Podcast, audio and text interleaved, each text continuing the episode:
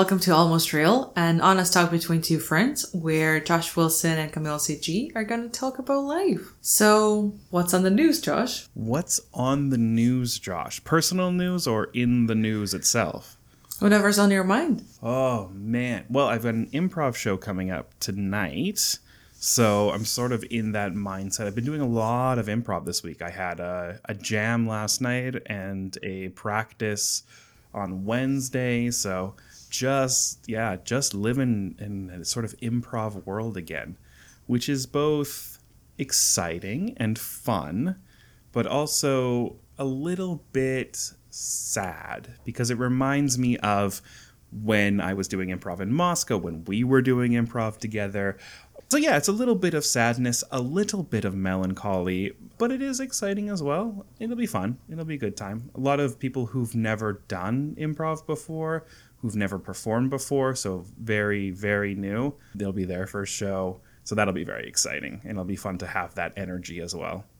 So, that's what's on my mind. Improv sort of been on my mind lately because I've been doing it a lot, uh, and I've been thinking about, you know, uh, performance and what does a good performance look like and how to do a good performance and sort of living in this space. So yeah, that's what's been living on my mind. But that's uh, that's me this week, Camila. What about you? What's living in your mind? What's in your brain hole? That's I hate that. I'll cut that out. I'm excited to cut that out. What's new with you, Camila? Well, I had not an easy week. And I think that the main problem is me overthinking everything. And basically, I felt like a complete failure all week. Still do, though. Um, I learned how to drive, and I kind of, I kind of drive, but I still make lots of mistakes, like stupid mistakes that would lead to like a major fault that would not let me get a license. And I hate that about myself because this is dumb, and I shouldn't be doing this, and I shouldn't be spending so much money on that. But I am, and it's like I had a lot of like discussions in my mind with myself how everything is horrible, but then I'm trying to convince myself that actually it's not that bad. And I think a lot of people have that. At least I have this from time to time. Like this inner voice that tells you that you can't endure failure, but then you kind of have to face this personality of yourself and explain to it that nope, I can still handle this. Just you wait. And it's it's still hard. So I've been having a hard time. But on my mind is driving actually most and job hunting. Driving and job hunting. Yeah, that's something that I've been thinking about too. Less the driving, more the job hunting, as it were. It's tough. It's tough out there. To speak on driving, though, you're going to be fine. Don't overthink it. It's one of those things where the more worried you are about it, the worse you'll be. My little story is something I struggled with a lot when I was learning to drive because I came into it. I remember like when I first got my learner's permit and I was so excited. I was like, "Oh yeah, I'm going to drive. I'm going to I'm going to be such a good driver. I'm going to do all this cool stuff. I'm going to learn how to drive so fast." And then my parents came in they said, "Thinking like that will get people killed. You'll kill people." Which terrified me for a long time and still kind of does. Yeah, no, I had this issue today. Anytime we start doing mock tests, I kind of panic. I hate tests. And I'm not great with exams. I don't know how I graduated a university with this fear of exams, to be honest. But anytime it comes to a test, like my brain stops working. I start to rush the decision. I just, yeah, I just, I make a lot of mistakes because I'm rushing. Because I think I have to be fast. I have to give the answer fast. I have to make the decision while driving fast. I have to do everything fast or people would get angry with me. Like today, I had a guy so I was turning right and he was also turning right. And I did not really make any stupid decision or rushing. I like found a gap. It was not like the safest gap, so some people would still wait, but I decided to go because I knew that I had time. I was confident and I did that. What he did was overtaken me while I was turning, like overtaken me on the side of the road where we were turning. And that was super dangerous behavior my driving instructor, she beeped at him after he did that. And even after that, we saw him parking near my house where I live. and she beeped again. she wanted to see his reaction. He pretended like he didn't see us. But people are rushing in in general. Actually, I've I've seen that a lot in myself. Uh, not only drivers, people rush to do things, and I heard once a phrase like, "Ask yourself, what's gonna happen if you don't do this now? Somebody's gonna die." Usually, the answer is no. Well, if you're not an emergency room doctor or something like that. Yeah, you're not driving an ambulance or something. Yeah. yeah. Um, usually the answer is no. And you usually don't need to rush that much. And people forget about that and they forget to live in the moment. And um, it's always so nice when I remind myself to live in the moment. It usually gets better. Like like the moment I thought to do that and I start trying to do that, it usually gets better. You actually live your life at this point when you try to live in the moment and not to rush things. That kind of ties into maybe I can segue this into your topic about support and people who support us, uh, which is the topic you wanted to bring up today, if I'm not mistaken. I think that's right. That's absolutely right. Yeah, it's I well I just basically wanted to point out how important that is and uh I didn't really realize it until the moment I had to pass an exam once again and I had my partner who actually said that he believes in me and he thinks that I will pass from the first time. I had the full support from my partner and I was um basically very happy because it helped me handle the stress from the exam itself much, much better. So I was just calmer before the test because I felt this support. And um, I have been supported before, but people never actually said that they think I will pass, that they think I'll do that. People just told me, like, we believe in you, we think you can do this. But they never said, like, the words that, yes, we think you'll do that now, today. I'm going to interrupt and ask you a question because I, I am curious. Is it that no one has said that to you that you're going to pass your exam today, you're going to do well on this test before, or is it you didn't believe them, whereas you believed your husband in this situation? And that was the thing that kind of pushed it through. I'm wondering if the believing the person is more of the key here than the actual words of support. It's a tricky question. I tried to think about it actually when I had this thought in my mind. And I do think that it's it's both. And going back to like school and university years, um, my parents always supported me, but what they also were trying to do, uh, they were trying to be objective anytime they would, anytime I'd ask them how I did something. And so that usually give me like a solid amount of criticism for what I do, which is great. That's what I asked for. But maybe I was lacking for just some basic phrases like, we believe in you. We think you'll do great. We think you'll pass. I felt the support from them, but it was different. They just said it differently. And I think I wasn't really clear on what I wanted from them. I was pretty grown up by then. I could have been better communicating, but I didn't. And maybe here I became better at this. Yeah. So I think that's kind of what happened. I've realized through all these years and all these exams what I need. And it turned out to be super easy and a little bit dumb, but that helped. From zero to a 100, how anxious were you about your driving test?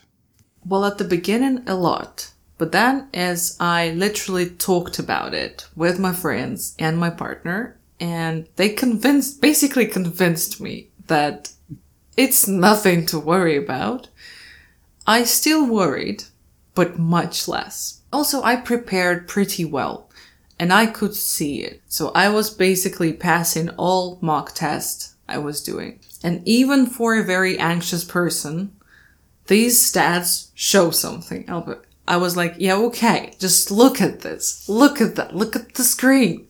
You're passing. You will pass. So anxiety was pretty low, is what you're saying. Right before the test, it was, yeah, it was pretty low, yeah. You know what the outcome was, but at the time, if you can go back and think about it, while you were kind of feeling this low level of anxiety, what were some of the worst case scenarios that you came up with? That I'll have to take the exam again. And the problem is that it costs money, so I'll have to pay again. And it will postpone my actual driving test time. And I will have to pay more for the lessons for the driving as well. Um, cause it does cost a lot. And you start as an adult thinking, oh my god, could my budget handle this? So the worst thing would be, yeah, me getting the test again, paying the money again, and maybe failing it again. And mm. actually now, as I'm in the city where it's easier to drive around by car, and like not passing this test means that I will get the driving license even later. Which is also not that bad because it's been 10 years that I can't get a driving license this year.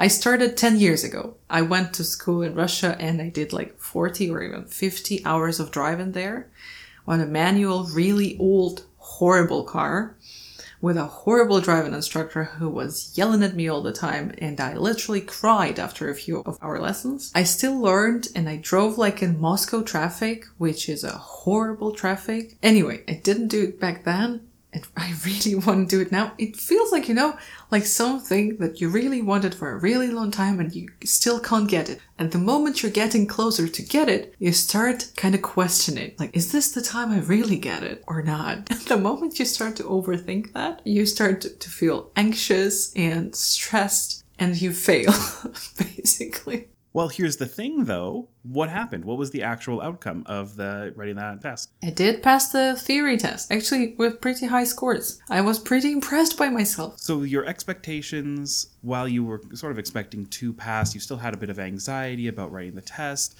You had created these negative situations where like, oh man, if I don't pass, then I won't, you know, it's going to take longer. It's going to cost more money. Uh, it's going to be so stressful. Uh, it's going to be push me further and further back from my goals. Then you passed this sort of like negative world that maybe you created didn't come true, right? And even if it had come true, you would have been fine. A few more lessons, you would have been in the same, basically the same place, uh, just a little bit further back. So in the end, it wouldn't have mattered so much. So, Camila, now let's do that with your next driving test. It's going to be much worse. and what are uh, some of these negative outcomes that you're worried about? Not getting the license faster. Because Alice starts nursery in October and I was hoping to drive her there even though nursery is pretty close to our home but the weather might not be great and I was thinking that it would be much easier to actually drive her there or me finding a job where I could easily drive but couldn't easily get by bus. So yeah lots of different stuff. It's nothing really to worry about again but the dumbest thing is that I know how to drive. Well, here, so here's the thing, right? You've you've come up with again these negative outcomes, right? I won't pass. I won't be able to drive my daughter to nursery. I won't be able to find a job. I won't be able to, or won't be able to as easily go to a job. Um, the reality is, you are living your life now without a car, and you're still able to do basically all of those things, correct? Yeah, absolutely. Yeah. Uh, so, regardless sort of of what happens, you'll be fine. And as much as we think about the negative things, which is like we're wired to, right?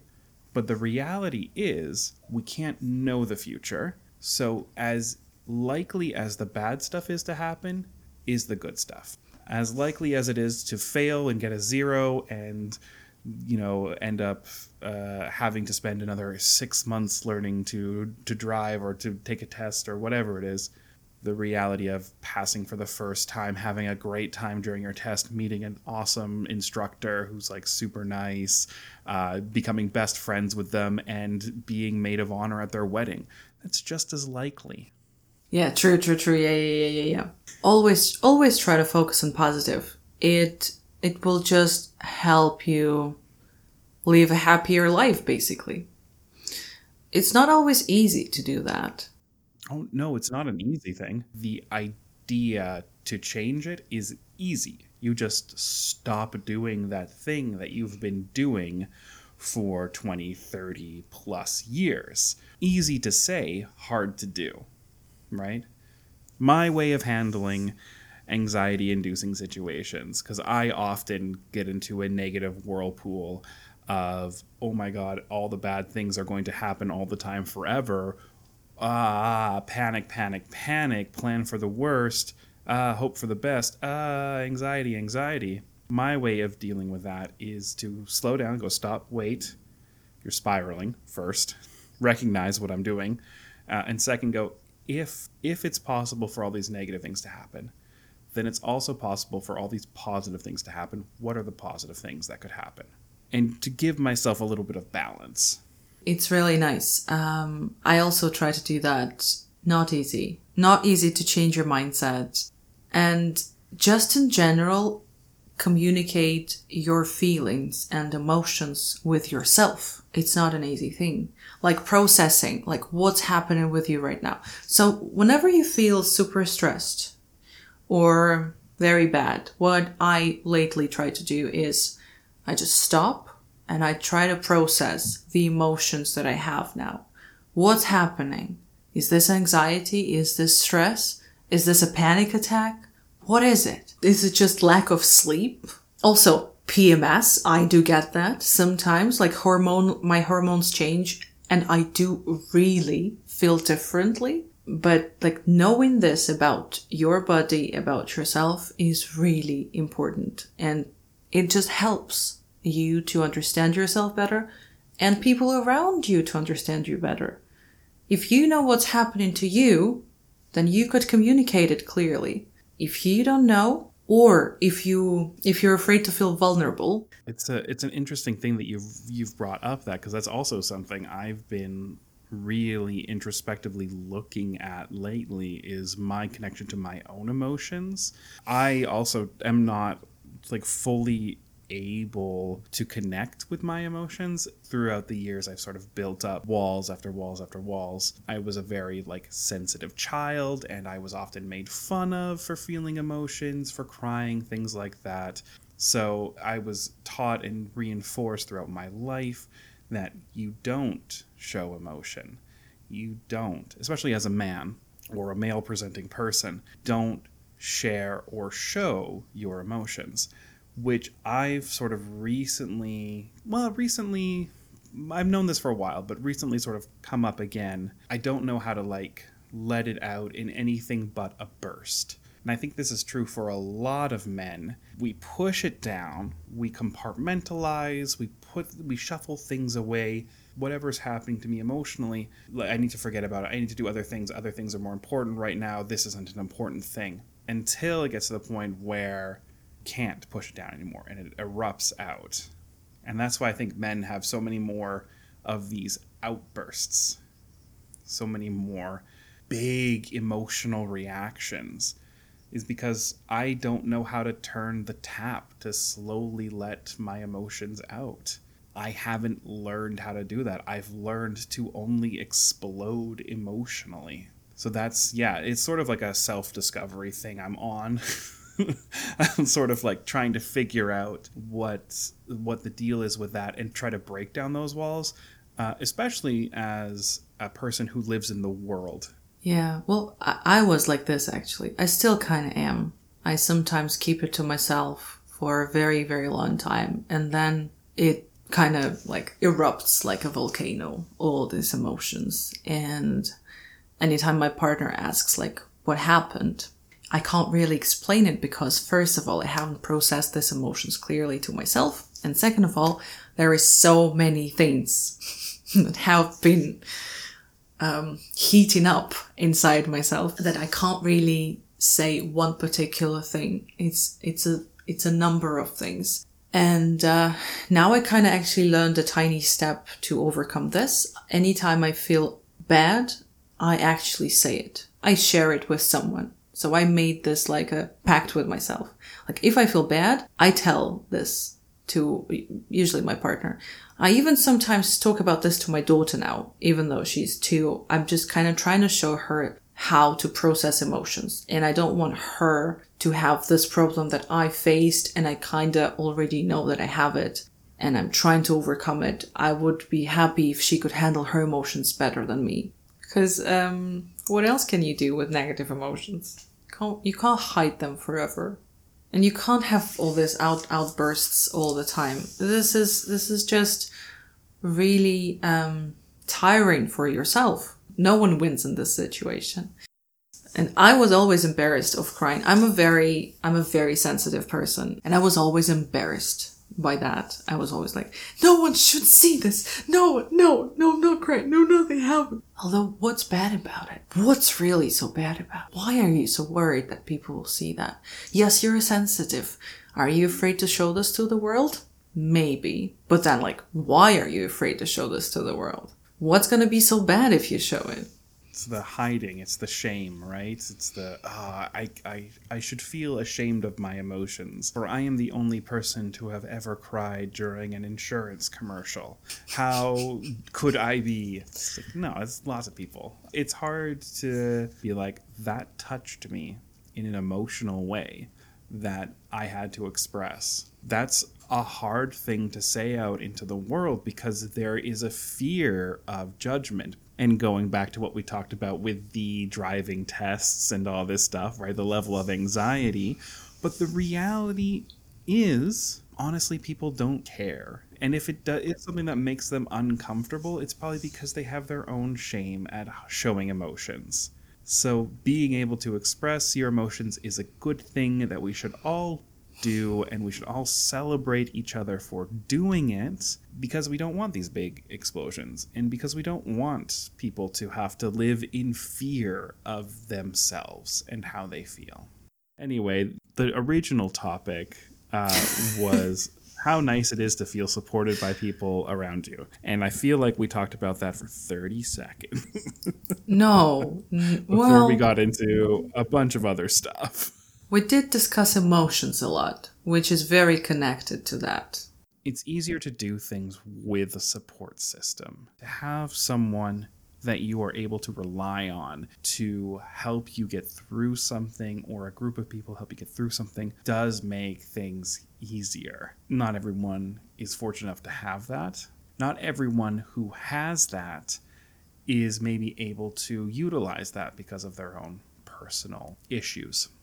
I mean, it's easy. Life gets easier when you admit that you have problems. You at least know what to deal with. You at least know like what steps to take. Because you don't always know. Well, you figure out the problem. You don't always know what to do with it. But you have some ideas and you try. They may fail, and that's all right. You just keep going.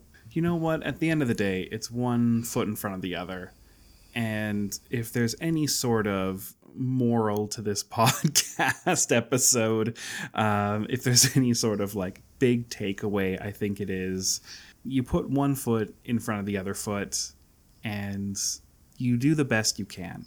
And oftentimes, the worst that we see, the things that we see in the distance that we imagine to be these monsters that we have to fight, they're not so big and scary when we get up close to them and we do have people behind us who are also willing to fight these monsters with us. And on that note, thank you very much for listening. Uh, we've been Almost Real, an almost real talk between two friends. Thank you, everyone, for listening. We have been Camila and Josh, and this has been our little podcast, Almost Real, uh, where we, you know, try to have an honest talk between two friends, and hopefully we we achieve that today. So, uh, the little sign off phrase I'm going to say is. Don't walk in the shadows of monsters, instead, walk in the light with your friends.